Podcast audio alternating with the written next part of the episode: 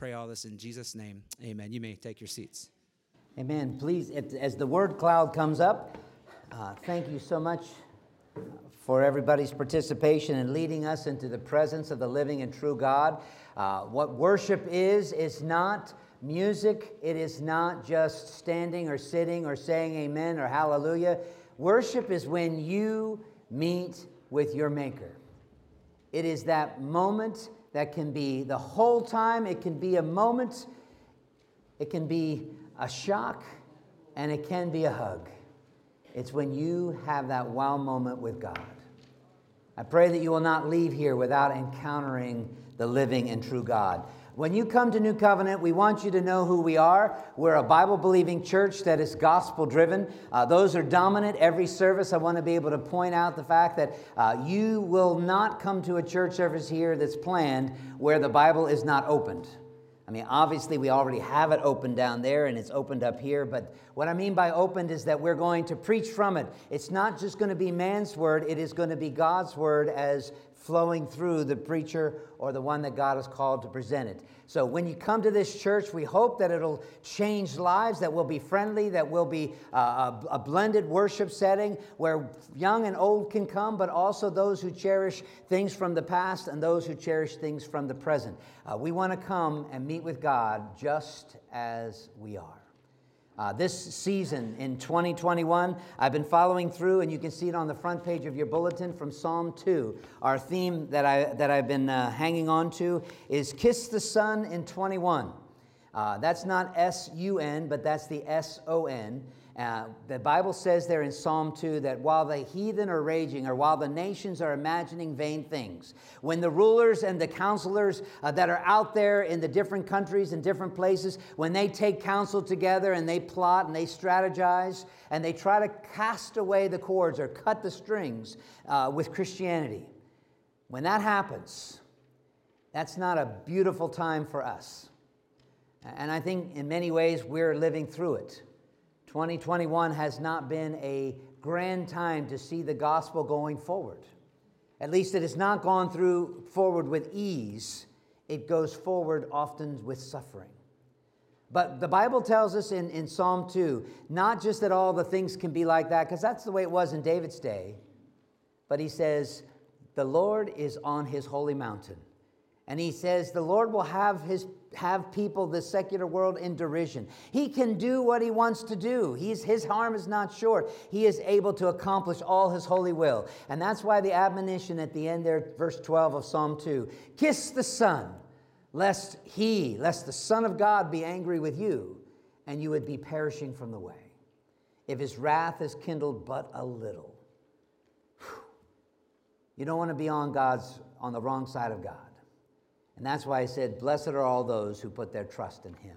It's such a beautiful thing as we come together. I want you to open your Bibles today to the Romans chapter 16. Romans chapter 16. Uh, we're marching through this text and uh, all the way up to Thanksgiving. I'm going to continue to work backwards. Uh, we are in this particular text, and I want to reverently attend to the public reading of God's inerrant infallible, inspired word. We're looking at chapter uh, 14, verse 22. That's our text today, 14, 22. And it goes, The faith that you have, keep between yourself and God. Blessed is the one who has no reason to pass judgment on himself for what he approves. Since that's our key text, I want to read it again I'm bringing you all into the book of Romans, written by the Apostle Paul. He was writing it to people that he was familiar with, but he hadn't been able to visit them. Obviously, they were in the city of Rome. They were in the capital city of Italy. It was the capital city of the Roman Empire. That's where they had, like we would think of it as Washington, D.C. It's where the president and the Senate and all those kind of things gather. That's where the big decisions are made. Well, God had given a calling to the apostle to take the gospel to kings and to potentates and to leaders. And one of his agenda items was to get to Rome to be able to share the gospel there. And since he hasn't been able to get there on the missionary journeys, he writes this letter to them. It only has 16 chapters, it's not that big. You can even sit down and read it in one sitting. 16 chapters. We're still towards the end. We're in the latter section here uh, from chapter 12 to chapter 16. Uh, in those particular chapters, the apostle is telling the people in Rome how to live with the doctrine that he's already given them. He said, Your life is going to be different, and this is how it looks. This is the way the gospel changes you. Chapter 12, verse 1 says that I beg of you, brothers and sisters, that you would be able to present your bodies a living sacrifice unto God it's reasonable in light of everything that has gone before.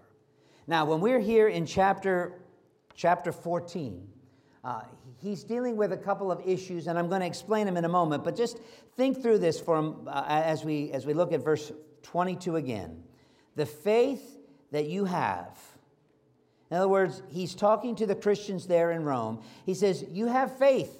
The faith that you have, keep between yourself and God. Kind of interesting to hear it like that. You have faith. Where else does faith connect except with God? Hebrews 11, 6, without faith, it's impossible to please God. You, you need faith in order to connect to God. He says, The faith that you have, keep between yourself and God. Blessed is that person. Blessed is the one who has no reason to do this one particular activity. Bless the one who has no reason to pass judgment on himself for what he has approved or what he is willing to do. Now I've got your attention. Do you want that blessing? Blessed is the one who doesn't pass judgment on himself. Now, in our text, there's a few other verses that talk about passing judgment. I want to highlight those if we could. Uh, the next one, if I go back to chapter 14, verse 4, uh, there, there is a question that's raised Who are you? Who are you to pass judgment on the servant of another? It's a great question. Who are you to be able to do that kind of activity? And if you look at the next one in verse 10, in verse 10, why do you pass judgment on your brother. Why do you do it? Why do you do it? You pass judgment not on yourself, but on a brother. And then also in verse 13, he brings it out one more time. Therefore, let us not, therefore, let us not pass judgment on one another any longer, but rather decide never to put a stumbling block or an hindrance in the way of a brother. These are our texts that we're looking at today. If I could just summarize them for you very quickly, in verse 22, you can see that, that the apostle is, is kind of bringing the argument to a, to a head. He says, You have faith, and he says, You need, with that faith between you and God, then, you, then you're blessed if you're able to not pass judgment against yourself. Hmm. That's the first time he talks about passing judgment against yourself. Because the previous verses talk about passing judgment against others. If you look again, verse 4, it's, it's about passing judgment about somebody that's under the care of somebody else. It's kind of like a third party. Then, if you get down to verse 10, you can see that you're passing judgment on one of your neighbors in church. It's a brother. And then in verse 13, he says, Let's not keep doing that. He says, passing judgment on each other is not a good thing. Now, I want to explain some of these texts today, and uh, to get you in the, in the thought about it, I was going to go ahead, I was going to begin the service today wearing shorts. Then you would have had the same response that my wife did this morning when I came out with a sweatshirt on. And she says, Do you have your marbles all right? Because she said you came to the prayer vigil with a suit on, with a tie and a jacket and all that, and then you go to church and you got LU on here. By the way, this is not for Lucy. I had to figure that one. LU is for Liberty University. It's uh, where I graduated from. It's actually where Hannah is at school right now. Uh, but then I was going to wear my, my, my big robe because a lot of you don't get to see the robe very often. I wonder why we don't have the robe on very often. Any ideas? It's hot. Yeah, some could say that it's, it's the judgment of heat. Uh, but, but when you put the big robe on, uh, which was given to me by my parents when I was ordained many, many years ago, I think in 19, uh, yeah, 1995. wearing the robe, when I first came up here to Delaware, uh, the pulpit committee told me never wear a robe. So I took my robe and I hung it up for the most part. And I brought it out as an illustration. I was planning to wear my robe today, and then I was going to take it off and have just the shorts on, but it was just too cold today to do that. Now, what am I trying to, to get you to do? I'm trying to get you to think for a moment, to almost like check what's going on in your own brain. Hopefully, you're not saying that the pastor's a kook. what I'm wanting you to do is look at your own thought pattern. Look at what's going on in your head. Are you judging me? Are you telling me it doesn't matter? Are you telling me that, man, you should have worn a suit today? Are you telling me that I should always wear my robe and never let anybody see whether I got a tie on or not? You see, what goes on behind the scenes, you may not share, but you're still dealing with the issue that's in, in, in Romans chapter 14 the passing of judgment. Guess who's guilty of passing judgment? All of us. In fact, I'm going to try to help. If you get the fourth point, there's some questions on the bottom you might have struggle, you might struggle to answer. Because is judging a bad thing? Is it really bad to judge? I mean, you know, the book of Matthew, Jesus says, Judge not, lest ye be judged. Okay, I can take you through many scriptures. There's over 300 texts that talks about judging, and the Greek word krinomai, you know, it, it deals with, with a lot of different facets of things. And I'm not going to have time to go through all of them this morning. But I do want you to be able to see about judging. So let's explain it this way. So the book of Romans concludes after the 16 chapters with a great doxology. At the very end of chapter 16, you can flip through your Bibles if you want to. At the very end, you can find the Apostle Paul is saying, Oh, how great our God is, how wise He is, because He has a wonderful salvation message. Whew. Why is it so wonderful? Because God found a way to take sinners and get them to heaven. That's amazing. And that's how He finishes the book. He says, There's nobody else that should get glory. Now, when you finally realize that the Apostle Paul is going to end on that crescendo, to God be the glory, great things he has done, he has saved sinners like us. That's where he finishes. When he starts, he says, Give glory to God too. If you start in Romans chapter 1, he identifies himself. He says, I'm writing to you guys in Rome and to the, to the folks there, and I want to give glory to God. So he starts and he finishes with glory to God. But before he gets there, I'm just backing up from the end in chapter 16, he gives us a great contrast. You're living in this world, and there's going to be people that are on your team and people that aren't. If you look at Romans 16, uh, verse, I guess it's verse 17, he gives the warning out. He says there's some people there that have a different agenda.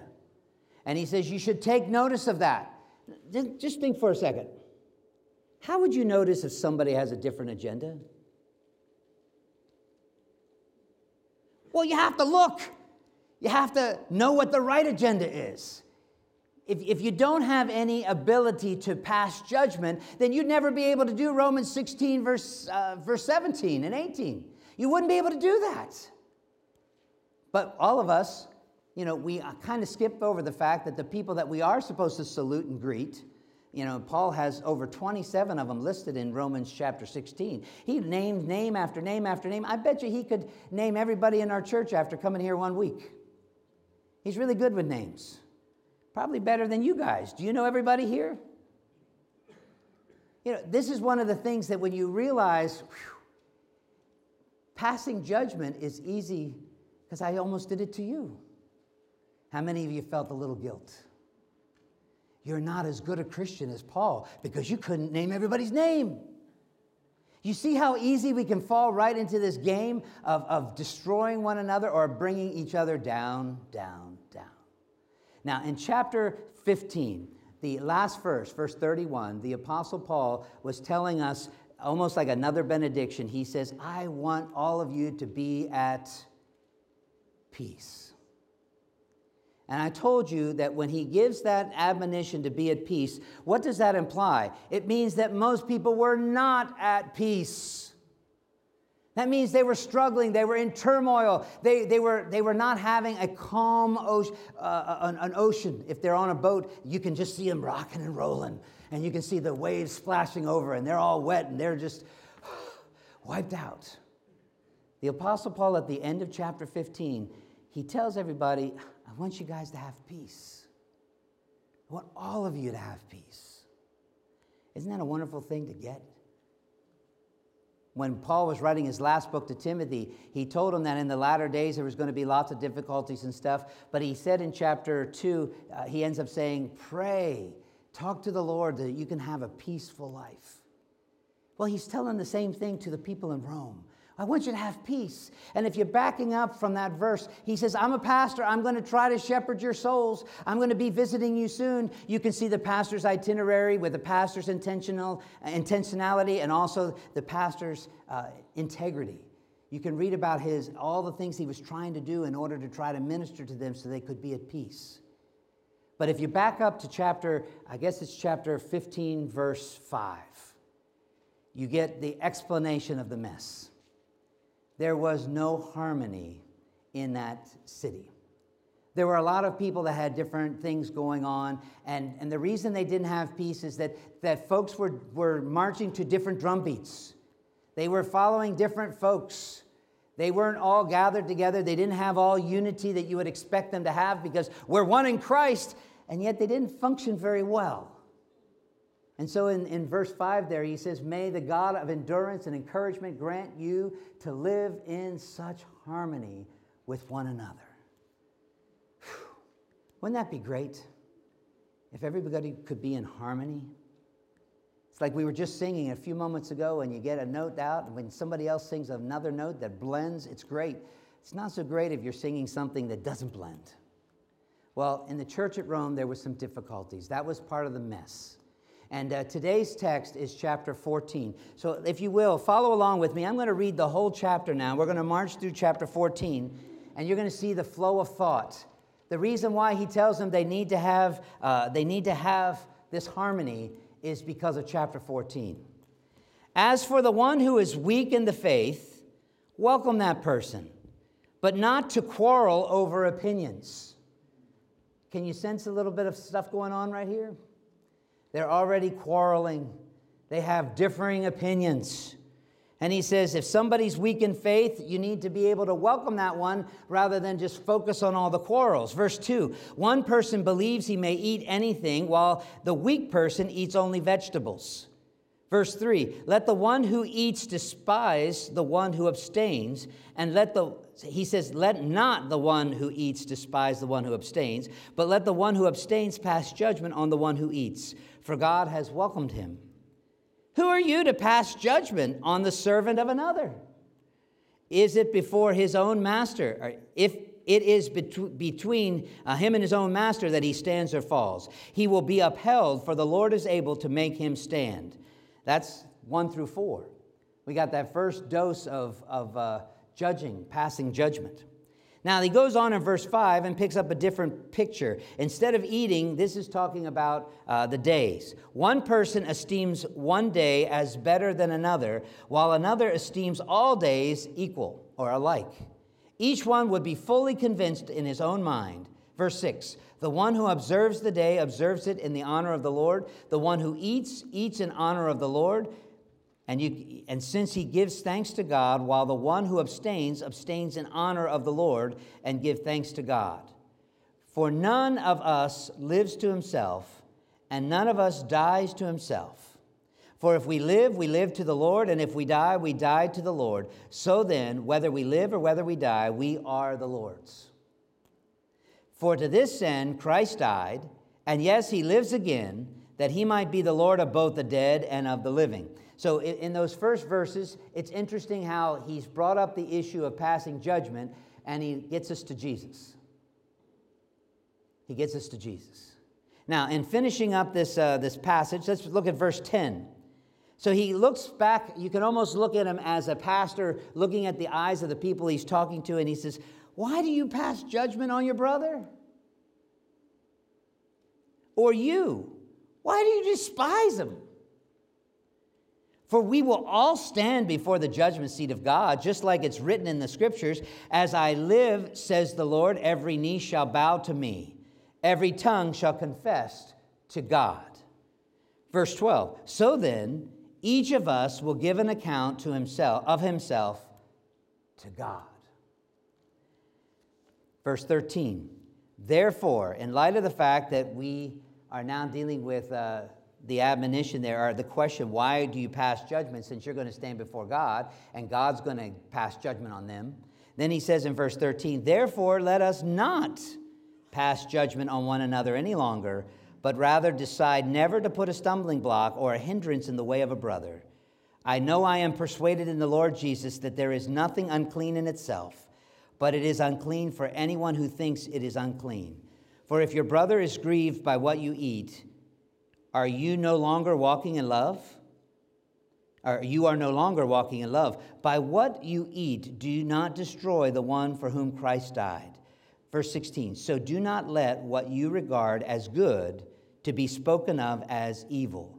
For the kingdom of God is not a matter of eating and drinking, but of righteousness and of peace and of joy in the Holy Spirit. Whoever thus serves Christ is acceptable to God and approved by men. So let us pursue what makes for peace, for mutual upbuilding. And do not, for the sake of food, destroy the work of God. Everything is indeed clean, but it, but it is wrong for anyone to make another stumble by what he eats.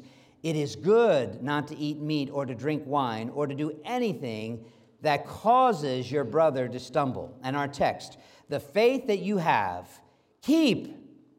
Keep between yourself and God. And blessed is the one who has no reason to have to pass judgment on himself for what he has approved. But what, whatever, but whoever has doubts is condemned if he eats, because the eating is not from faith. For whatever does not proceed from faith is sin. And then verse 15, the first verse We who are strong have an obligation to bear with the failings of the weak and not to please ourselves. Lord, I pray your blessing on the reading of your word. In Jesus' name I pray. Amen. Now, I've given you a long introduction to try to give you familiarity with chapter 14 of Romans. I don't expect a lot of you to have it memorized, but a lot of folks categorize this text as the weaker brother, uh, the weaker brother argument. And uh, the interesting thing here is, uh, uh, for the sake of the sermon and the flow, uh, there's three, three points I'm going to take you down, or three paths. The first is the stimulant that often flows into one's passing of judgment on another. In other words, what stimulates you to do this? The second thing that I'm going to look at is the stumbling that typically follows when someone has passed judgment on somebody else. I want to talk about the stumbling that happens. And then, thirdly, is the substance that providentially fixes one's, uh, that, that fixes the problem of one passing judgment on others. So there's three aspects there. One is the stimulant, the other is the stumbling aspect, and the third is the substance that, that actually fixes it. It's in the text here, and I'm kind of focusing there uh, throughout the whole text. And we're going to stay here in chapter 14 uh, through Thanksgiving because there's a lot here to digest, and the applications will, may change your life. They're supposed to, because we're not supposed to be the same. And I'll join with the Apostle Paul in chapter 12, where he says, I beg of you, people in, in New Covenant Church, that you would present your whole life a living sacrifice that's holy, that's acceptable, being labeled as a Christian. It's really kind of neat when you see how all of, all of this works together. So, the first thing that we're looking at is the stimulant that often flows into one's passing of judgment. Now, when you think about it, what causes people to, to judge other people? What stimulates it? Well, the clear answer, the easy answer to this, has to be Christian liberty. Christian liberty. Kind of pains me to say this because I love liberty. In fact, if I took you to several of the passages that you'll find in Scripture, like Paul in Galatians chapter 5, verse 1, he says, Stand fast in the liberty that you have in Christ. This Christian liberty is an awesome thing. Because we are in Christ, we are new creations. The old has passed away, all has become new. We don't have all the chains of bondage anymore. It's just like going through the Red Sea. We've left Egypt behind, and now we press on to the mark of the prize of the high calling of God in Christ Jesus. We're looking forward, not looking back. Christian liberty. You know what happens with Christian liberty? We use it. Some of us end up using it for license, some of us use it for legalism, and sadly, some of us use it lazily or with laziness. So, in trying to explain Christian liberty to you, the reason why we have conflicts is because you are free to do something, and I'm free to do something, and you're free to do something. And if we don't do the same thing, uh oh. Uh oh. You, you know, just taking the simple illustration, uh, there's this, this desire, usually that happens in the evening, and you're hungry, and you look to your spouse and say, Let's go out to eat. That usually both people will agree. They're free to disagree, but both people tend to be hungry. Then the problem comes is what, what are you hungry for? Where do you want to eat? Now, we've perfected that. Tracy and I, we've been married 27 years. Whatever she wants works. As long as it's cheap enough. No, as, as long as there's no line, as long as we don't have to drive too far. No, you, you see what's happening? Is that conflict comes in because we have freedom. Now, this is a beautiful thing that we have freedom in Christ, and I don't want you to toss it away. There's quite a few people that have tossed it away, and they have tried to get such uniformity among people. I remember being bid by my parents to actually go to some of those Christian schools that have very strict rules. You know, I remember being uh, kind of bribed if I would go to Bob Jones University, and they had many, many, many rules. Uh, I ended up looking at Pensacola Christian College down there in Pensacola. It's a beautiful campus, and they had many, many, many rules. And then there was Liberty University, which had the Liberty Way, which was an oxymoron because it was full of rules. I mean, the first year I was at Liberty, you know, uh, I couldn't even take a car down there because they didn't have enough parking spaces. So they had, they had a checkbox like you were going through a gated community, and you couldn't even leave campus unless you had an upperclassman go with you. Mm, it's amazing. Whenever I dropped Hannah off down there, I'm like, she can't even imagine what it was like when we lived under the Liberty Way. Now, what I'm trying to tell you is that when you have this liberty, in Christ to be able to make decisions and discern what God would have you to do, which ought to come after you've prayed and sought, sought His face. God will make your path clear, Proverbs 3, verse 6. You know these verses. I don't know if you practice them, but that God will make your path clear. What are you supposed to be doing today? What are you supposed to be doing this week? What are you supposed to be doing this month? What are you supposed to be doing this year? God should make that path clear. Now, is somebody else supposed to go with you? Hopefully, your spouse will stay on the same path with you. It's sad when one goes this way and one goes this way. This is where the conflict comes in. Now, and as you're beginning to see how it unpacks, the, the license, the legalism, and the laziness. Let me just explain them this way. Some people take that license and say, Well, I can do anything I want because I'm a Christian. Paul had already anticipated that, and they said, Hey, you know about grace? Yeah, God's so gracious. He, he, he, he will never leave me, He'll never forsake me. I can do whatever I want.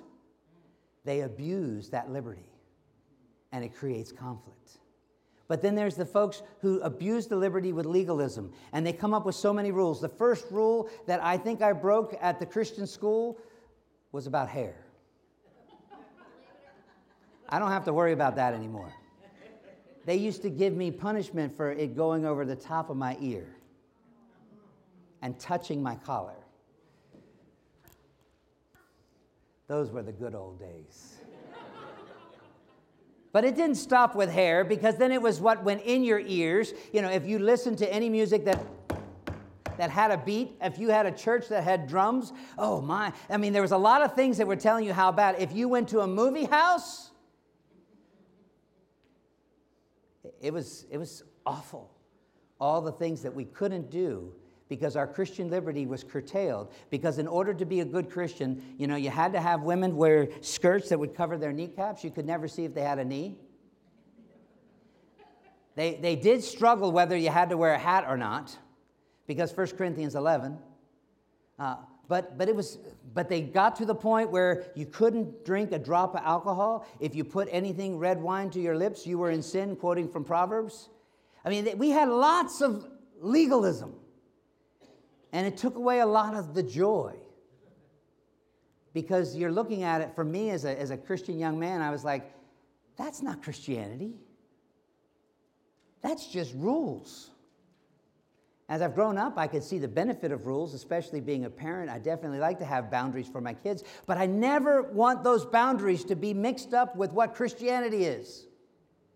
Certainly, you want to make sure that you protect people. I mean, I love the fact that there's speed limits and that there's lines on the road. I love the fact that there's policemen out there. Why? Because it allows us to drive 55 miles an hour when the speed limit's 55. If you didn't have order and direction and rules and some things, eh, you wouldn't have the freedom to even do what we do do. But I am saying to you that there's laziness too. Is that some of us just don't care. It's not that you abuse the liberty you have, you just don't care about anything anymore. And that's a dangerous place, too, to not even engage what's going on, to not have a clue what's going on in our culture, to not even know what's going on in the lives of your parents or your children or your brothers and sisters or your church members. Now, this Christian liberty is what we discover here, and confrontation comes simply like this when what we're choosing to do isn't what somebody else is choosing to do. And it doesn't take more than two people to have conflict. And how often do you think everybody's in unison singing the exact same music at the same time, going in the same direction, feeling the same kind of feelings? You just don't find that. God has blessed us all with individual relationships with, with Him. And we're all at different places on our journey. Some of you are are babes in Christ, and some of you are seasoned saints in Christ. It's pretty neat. Confrontation of Christian liberty is when somebody else's choice is not the same as yours. It usually boils down to freedom versus regulations, the flow versus form, choice versus control, uniqueness versus uniformity, laissez faire versus structure. You find it all over the place, and people get into difficulty. And, and, and, and when that happens, simply put, you're doing something that I don't like. You're doing something that I don't understand. You're doing something that is not what I would do. It's interesting when you think about that. That's where a lot of these issues come up.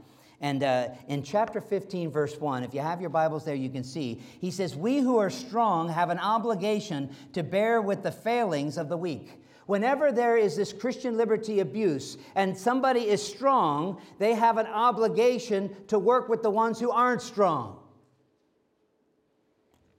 It's pretty difficult when I look here is who is more spiritual? Uh, I've got a couple of illustrations that I'm going to bring up, and, and when, you, when I ask that question, you might have a hard time answering it, uh, but I almost can tell you a rule of thumb. You'll probably say that you're more spiritual if you like it. And you'll probably say that the other side is less spiritual because you didn't choose to do that side. Okay, now in our text, we find two illustrations of diet and of days. Okay, and I'm just marching you through a little bit. Uh, the examples in the text in Rome is that some people were concerned about food and some people were concerned about holiday keeping. Okay, that, that the first illustration about the diet is what's food you can consume.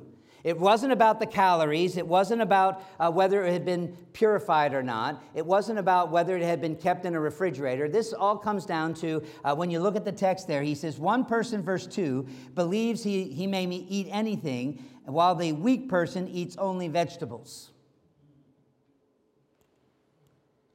Why does Paul say that the guy that eats vegetables is weak?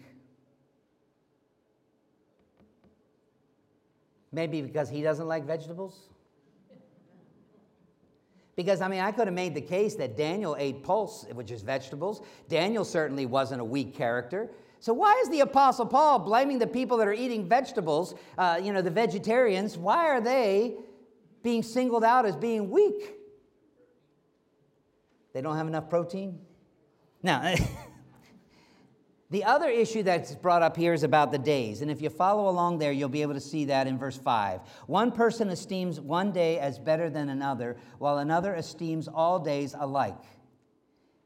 Now, it's kind of interesting there, and I bring up the idea of Halloween. I bring up the idea of actually Thanksgiving feasts or Christmas parties, um, Santa Claus. How do you do it? Did any of you put up Halloween stuff? Did any of you go trick or treating? Did any of you give out candy? Or did any of you get a full bag full of it? Did some of you pretend that it wasn't even Halloween? Some of you already kicked into uh, to Scrooge. Bah, humbug. It's really interesting that when you start looking at people and how they take care of their holidays, how they decorate their house, how they decorate and how they participate in different things, there's some question here. Uh, what days do you honor? Now, when I, when I think about verse 4, chapter 14, verse 1, you come back, you've already heard it. As for the one who is weak in faith, welcome him, but do not quarrel over all of these opinions. About all of these uh, the, the Greek word there talks about words. It's words that have thoughts, you know, it's, it's talking through things, explanations. You have your own opinion. And so this is the big issue is that there is a there is a mess in the church. There is a lack of harmony because people have different opinions and some of them have opinions about uh, what they eat and their diet and others have, have issues about what calendar days they keep. Now, is Rome the only one that's ever had this issue? No, if you turn over to 1 Corinthians chapter 8, I'm not going to go there, but 1 Corinthians 8, they had another illustration. The people in Corinth, they, they, uh, they had lots of false gods. And so they had lots of people who were, who were butchers and, and bakers and all those things, and they would bring their first fruits and they would bring it to their false gods. Now, when that food was taken to the false gods, what happened? You know, did, did the false gods eat it? What happened to that food? Well, it got recycled. Some people were pretty witty and probably made money on it, and they ended up taking it to stores in different places. Now, the thing was is that if you were in Corinth and you wanted a good steak or you wanted, uh, you know, a good chicken or whatever it is that they were cooking over there, maybe a pizza, you know, whatever it is that you could get, some folks said, "Man, this is great food. Thank you, Lord, for this food." But there were some people who knew all about the false religions and they knew exactly where that food had traveled. They were like FDA agents and they traveled and they, oh, that was over in that false temple. Oh, that was over there. And once they knew about all the, the tracking of that food, now was, and you can't eat it. It's polluted. Now you have a trouble in Corinth Paul was dealing with the same thing as in Rome, is that you had people that had different opinions. And the Apostle Paul in the book of Romans tells us the answer. He says, Hey, if you got the helicopter view of faith, let me just tell you. When they offer it to an idol, to a statue, to some kind of uh, a building or a stone or an altar or whatever, guess what? There is no God there. There's only one God, capital G O D. God the Father, God the Son, God the Holy Spirit. If you offer it to anything else, it's just a false God. It's just nothing. And he says there's no problem in eating food that's been anywhere as long as it's been taken care of. And you can read a little bit more about that in Acts chapter 10. But I wanted to be able to say, he says, he says, so don't worry about it. But then he says, but if someone is a weaker brother and they really get miffed, they get frustrated, they can't handle it. He says, then maybe we need to work on this. And that's where you get the weaker brother issue. You get the truth that sees it all the way through, and then you see the other truth that sees glimpses of it, but actually has noble reasons. The people that don't want you to be eating meat offered to idols, that's noble. It's not sinful, it's noble. Now, in understanding this first point, which is the major point of the sermon, I wanted to be able to say that in Corinth, they also had issues about sex, about wine, about broken homes, about whether you should stay with somebody that's, that's not married. You know, if you become a Christian, excuse me, if you become a Christian, you're married to somebody that's not a Christian, do you need to separate from them? If you have children, do you need to split up? And all of this is because people were trying to get answers to their opinions.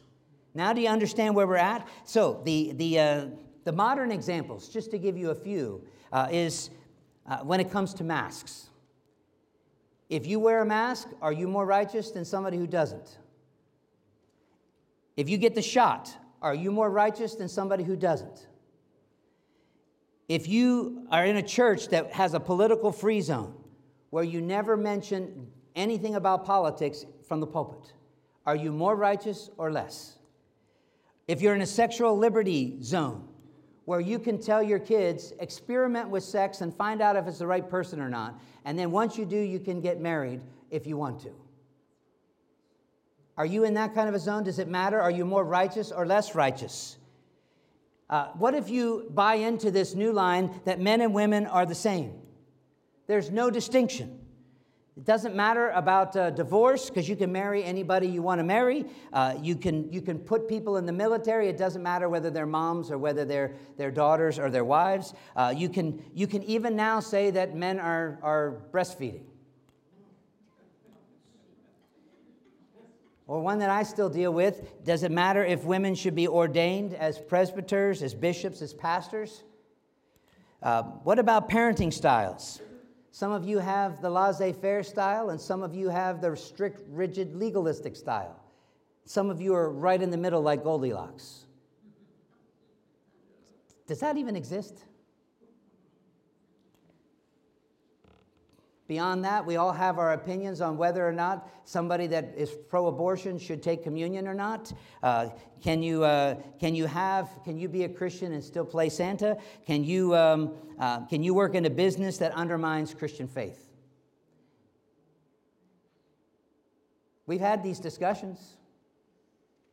I remember when, when I even was wrestling through whether my son should work at, at Chick fil A or Starbucks.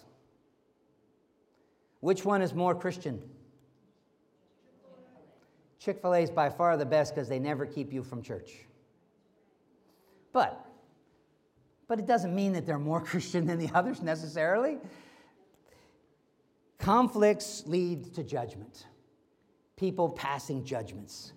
I want to quickly highlight now the, the, uh, the other things. The problems or the, the stumbling blocks that flow out of these judgments, and then we'll look at the remedy or the, or the substance that changes it. So, the options when you, when you find that there's a conflict, and we've gone through an awful lot of conflicts, and you're even hearing them now because, Pastor, I can't believe you brought it up. You see, you're judging me.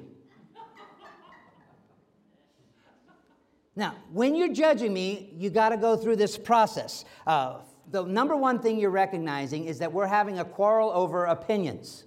That's really what it is at the moment. Now, I'm going to try to show you that my opinion is more based on the Word of God. I'm hoping that you will do the same, that you're going to try to show that your opinion is based on the Word of God. Because if it's, if it's based on the Word of God, it's no longer your opinion, it's God's. But some people still are still dancing through this. And this is part of the reason why we have shepherds so that we don't just lean on our own understanding or get caught uh, following uh, somebody like David Koresh or somebody. Now, the discernment comes as number one, you discern that it is okay. So you are, uh, I'm going to use the analogy with Tracy and I. If we were walking down uh, the path and, and she's doing something different from me. So guess what? I have to decide when I look at that, is it right or wrong? So I'm doing what I'm doing, she's doing what she's doing, and they're not the same.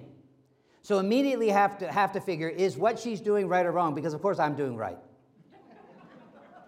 Now, when, when you figure out that I'm doing right and she's not doing what I'm doing, then I have to figure out is she right or wrong, or does she have Christian liberty to be able to do that too? If you discern that she is, and discernment is the first key here, you, this is why it's not wrong to discern. In fact, it's absolutely righteous to discern. That you look at what's going on and you say, is this against God or not? And when you find out that it's not against God, Tracy wouldn't do anything against God. Okay? So therefore, there we are. We are doing different things, but neither of us are doing things against God. And so, because it's been determined that it's not evil, then we can either coexist or I can modify my opinion. I can adopt it partially, incrementally, or holistically. That's the way it works. No real conflict because we see that Christian liberty allows us to be able to do different things that are still both godly and righteous. But the problem comes in in option two is that if Tracy and I are going down the path and she's doing something different from me, and I still think I'm doing what's right, and I look at what she's doing and I'm saying, You're wrong. Now I have a big problem because I can't coexist. I can't just say, Oh, well, that's nice. If you say, oh, well, that's nice, guess what? Then you're going to understand that the Apostle Paul was going to just yell out to you, Me genoito, you can't just continue in sin that grace may abound. To him that knoweth to do good, James chapter 4 at the end of the verse, to him that knoweth to do good and doeth it not, to him it is sin. And if you look at our text in chapter uh, 14, verse 22, uh, no, verse 23, but the one who has doubts is condemned because the eating is not from faith, for whatever does not proceed from faith is sin. What has Paul been telling the people in Rome about sin? Sin is wonderful, sin is fun. Everybody does it. You do it too. If you understand what I'm saying, Paul is not sugarcoating sin. He spends chapters 1, verse 18 and following, all the way to chapter 3, verse 24, and he tells us how bad sin is and how devilish it is and how it undermines a relationship with God. In fact, God, the holy God, the righteous God, has to unveil his wrath against all sinners. And he does it with different degrees of level. He pulls back his grace, he pulls back his grace, he pulls back his grace, and before long, you're left to yourself. You don't even get the benefit of some of the common grace. And when you lean on your own understanding, you're going to head down that path that Proverbs 12, 14, or 14, 12 says that leads to destruction, the undermining, the unraveling of the joy of life. You see that in verse 17 and 18. It's so sad when people don't have um, those three things. They don't have the, the joy in the Holy Spirit. They don't have the peace that comes with God. It's verse 17. For the kingdom of God is not a matter of eating and drinking, but of righteousness and peace and joy and the Holy Spirit. Now, I just wanted to finish this path. So, therefore, when if Tracy and I are marked down this path and I'm right and I determine that she's wrong, and the one option I can't coexist because I know it's sin, I know sin is wrong. What do we do now? Some of you have already come up with the way you handle it. If you've got a grandchild, or if you've got a nephew, or if you've got a cousin that's involved in an alternate lifestyle, what do you do? Nothing? Oh no, do you do something? Oh no, you're going to offend, you're going to make them a victim, they're going to be right that you are a, a phobe, or whatever it is you are. You're judgmental. Now, what I'm trying to say is absolutely, we have to discern between right and wrong. But the second point of the sermon is the stumbling block. And that is, people think that you can't make any judgments or you can't do anything uh, because it's so mean and so, so nasty and so difficult and so divisive. What happens is if you lose love, then you're there. And that's why, if I could open up the scriptures to read some of these for you, uh, it's pretty amazing that in chapter, uh, I have it in front of me right here, the verse 15. For if your brother is grieved by what you eat, you are no longer walking in love. The Apostle Paul says love is this ingredient that changes ugly judgment into something much better. Now, if you're following along and you're familiar with the, with the text of Scripture, uh, back up to chapter 10, if you will, you're going to find that in, uh, excuse me, in chapter 12, uh, I think I have it written down for myself, and that is in, in um, in Romans chapter 12, he ends up talking a lot about love. Love is a beautiful thing that he doesn't just over, uh, he doesn't just fly by and say, oh, well, it's no big deal. Uh, I think I have that written over here that, um, that there is, an, there is an opportunity for us to live in harmony with each other. Chapter 12. Here it is. Um, he says in chapter 12, verse 1, I appeal to you, brothers and sisters, that you are holy, that you present your bodies as a living sacrifice, holy and acceptable to God. And in verse 2, he says, Don't be just like the world, but be transformed by having your mind renewed so you may discern, testing what you may discern what the will of God is. Now, this is where you are supposed to judge because discernment is the first part of judging and deciding is the second part. Now, we've already been able to discern whether we're right or wrong. The problem now is deciding what happens next. If you've decided that somebody is in sin because you studied the scripture and you know that they're wrong, then the decision of what to do about it comes next. And it needs to be couched in love. It needs to be full of love. If you go to uh, chapter 12, verse 9, he says, Let love be genuine. He says, if you're going to discern the will of the Lord, then love ought to be genuine. You ought to abhor the things that are evil, and you ought to never let go the things that are good. Love one another with brotherly affection. And then the next part of it is pretty fascinating. Can you say it with me? Outdo one another in showing in showing honor. Almost make it a competition. Who can do the best? Of loving one another. When you're not slothful in verse 11, uh, but you have zeal, you're fervent, you're serving the Lord, you rejoice in hope, verse 12, patient in tribulation, constant in prayer. And if you look even in verse 14, bless those who are difficult to you. Bless the ones who are judging you. Do not curse them. Don't give them what they deserve. Rejoice with those who rejoice, weep with those who weep. And verse 16, this is chapter 12, verse 16 live in harmony with each other. Where have we heard that before? At the end of the book, he says, I really want you to live in harmony, chapter 15, verse 5, because he's told them in chapter 12, verse 16, this is the way it's supposed to be. You're supposed to be able to get along. You're supposed to be able to march to the same drumbeat, to have harmony together. And that's one of the beautiful things that, that when I'm explaining how all of this comes together, uh, love often gets lost in the mix. And because I'm running out of time, I'm going to move a little further and say that our third point has to deal with the uh, what, what is the substance that keeps us right? It's kind of like what's the centerboard for your sailboat? And if you look at verse 22, you can see it pretty well. The centerboard for verse 22 is faith. Faith. Uh, I found it very, very interesting that faith is the commodity that changes it, it fixes the problems. Because when you are back dealing with a lack of love, the tendency for us is not to walk in love and to walk in hate or to walk in judgment.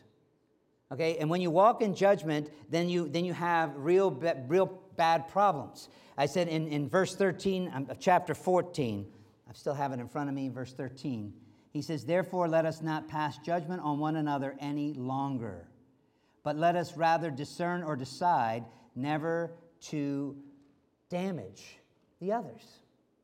Have you ever heard of this idea before? That we're supposed to love one another? Well, Jesus said so. And if you go all the way back to the Old Testament with the Ten Commandments, imagine me going back to the Ten Commandments. Uh, see if you can help me to summarize these. The Ten Commandments, which are all there, are basically to love the Lord thy God with all your heart, all your soul, all your mind, all your strength, and your neighbor as yourself. It's pretty simple. If we're going to live in harmony, then we, we are committing not to putting a stumbling block or a hindrance in the way of a brother, verse 13.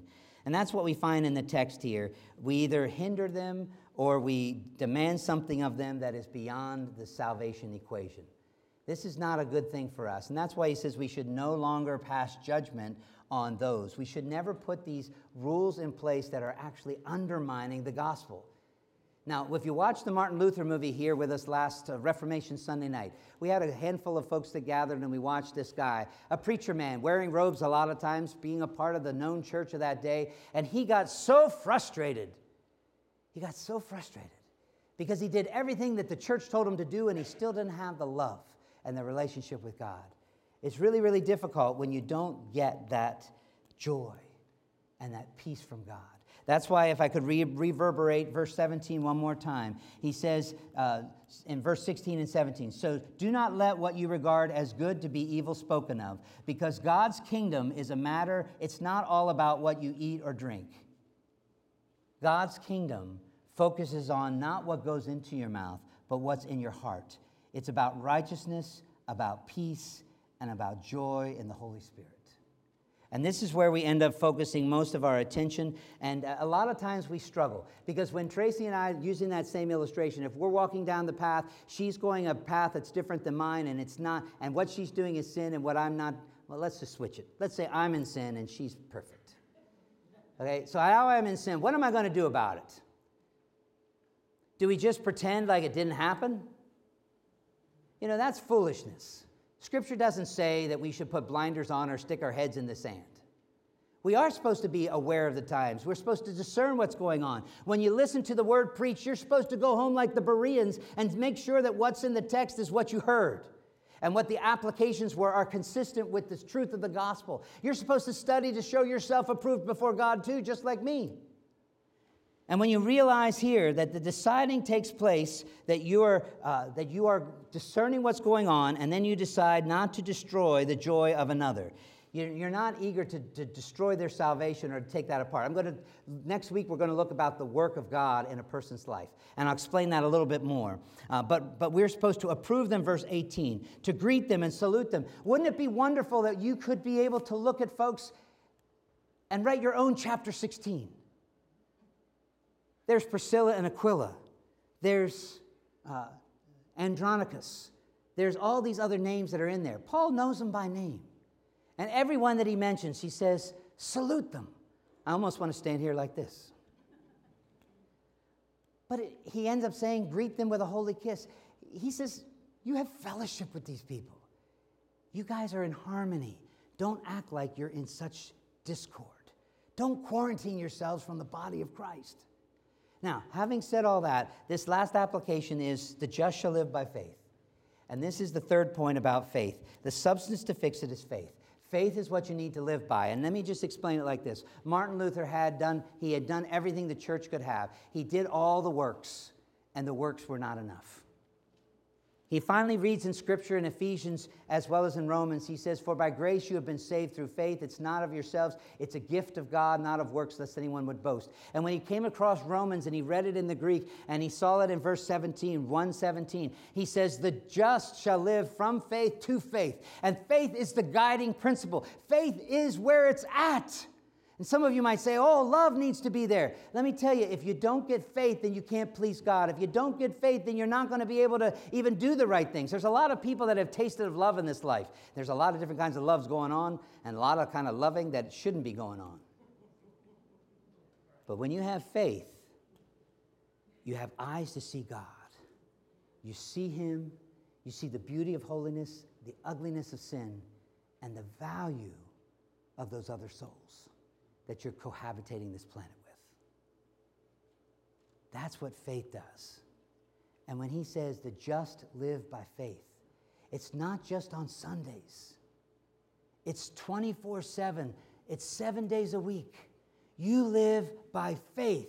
If you quote Paul in, in Galatians 2:20, I've been crucified with Christ. Nevertheless, I live, and the life that I now live, I live by the faith of the Son of God who loved me and gave himself for me. God rose from the dead. He sent his spirit into my heart, and my life is now to live to him. Romans 12, that's why he begs us to present ourselves as a living sacrifice. And in chapter 14, as you're starting to digest all of this, then we are living next to people who have different opinions than us, but have Christian liberty. We need to live in harmony. And the only way you live in harmony is if your eyes are all fixed on Christ. Now, let me make a couple applications. Are you one of the people that eat meats offered to idols? Or are you one of the people that only eats vegetables? Some of you might say, Yeah, that's me. Some of you are afraid to do that because you're now labeled weak. I'm not judging you. I had to get that in there. The point is, is that you are free in Christ to eat vegetables. And you're free in Christ to eat meats offered to idols. But you are not free to destroy and bully and take down the brothers and sisters in the faith. That's missing love. And if you're pursuing love, you're going to realize that the love of Christ constrains us. It holds us back, it keeps us in the guardrails. And when you look at the cross, you're going to realize that that thorn of, of uh, the, the, uh, the crown of thorns, it's not meant for you and me. And it's not meant for your wife or your husband. It's not meant for your kids. Jesus took it in our place. Greater love couldn't have been shown. And the eyes of faith allow us to see that 24 7. There should never be a time where you can say, I'm going to turn off my Christianity. I'm just going to be like the world today. You know, we could check to see your bank book where you, where you spend your money. We could check your Netflix account and see what kind of things you view. We could check your attendance to see whether you even go to church. We could check to see whether you tithe or not. All these things we could see as external things. But I want to encourage you that the faith that you have that allows you to see God, don't let that go. How precious it is. And it doesn't matter if somebody says nasty stuff about you or not. In fact, let me quote Jesus Blessed are you when you're reviled, when they persecute you for saying all kinds of a manner of evil against you falsely. Make sure it's falsely for my sake. You see that in Matthew 5, one of the first sermons Jesus preached on the Sermon on the Mount. As we wrap up, I make a couple of applications since we don't have communion and we don't have a lot of other things. So, what about the masks? What about the vaccine shot? What about the politics? Are you more righteous than the person sitting next to you? I have to tell you, it's a little difficult. Maybe the Lord's driving me up so I can't deal with this. It's a little difficult when you have a husband and wife, one takes the shot and one doesn't. You know what's really cool? Is that they're still married. Just think about that for a moment. There are so many times, and it's come out of some of your lips because I've heard it, maybe it's come out of my mouth. But we have been critical about somebody else because they chose to do something that we didn't do. Be careful. If you look at verse uh, 13 there, he says, Let's not pass judgment any longer.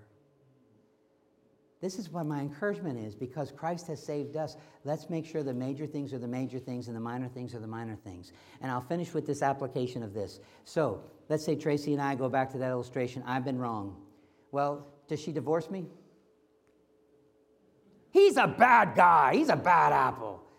You don't know what he's like when he takes off his robe.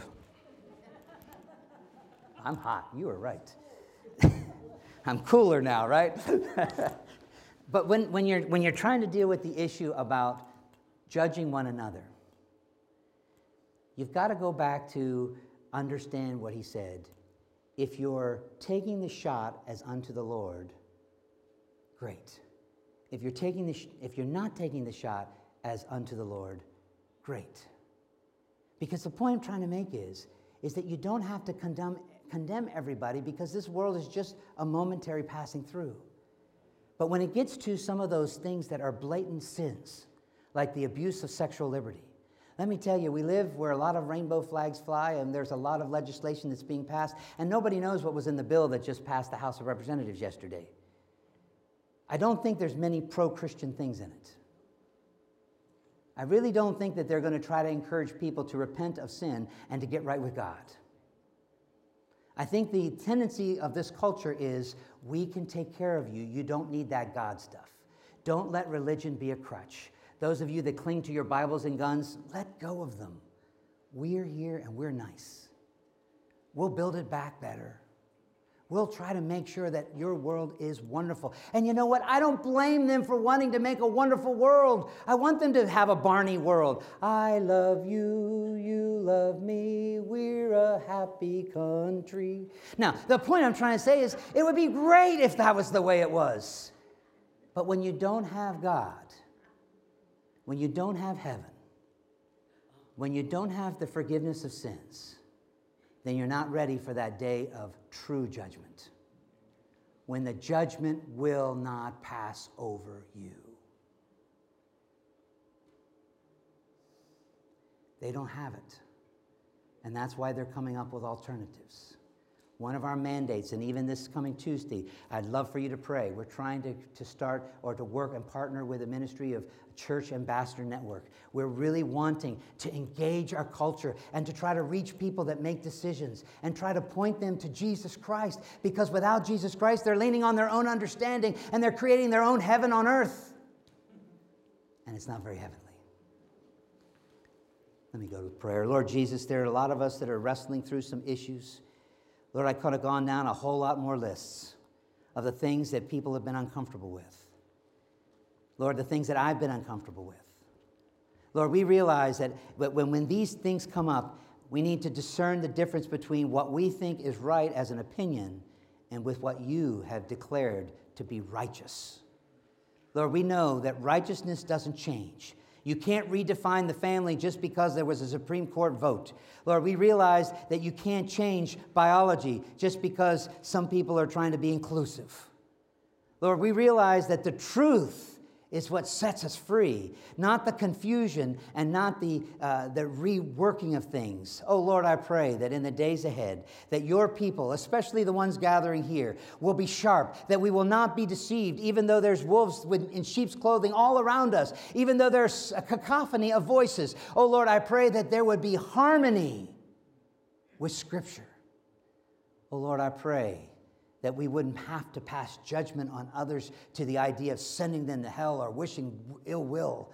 Lord, I pray instead that when we discern something is off, that love would overwhelm. And because of our faith in Jesus Christ, that we would seek not to, uh, to fake it and not to break it, but to make it, to make peace. Because Jesus, you've made peace with the Father for us. We thank you that, as Romans 8 says, there is therefore no condemnation to any that are in Christ. Lord, I thank you that when we stand before that judgment seat of Christ at the very end, when we're at that final place, that we don't have to fear because we know that we have a loving Father who's going to welcome us home. And until that time, oh Lord, I pray that we might practice Paul's counsel to present ourselves a living sacrifice, holy and acceptable. And Lord, I pray that we would not pass judgment on our brothers any longer improperly. In Jesus' name.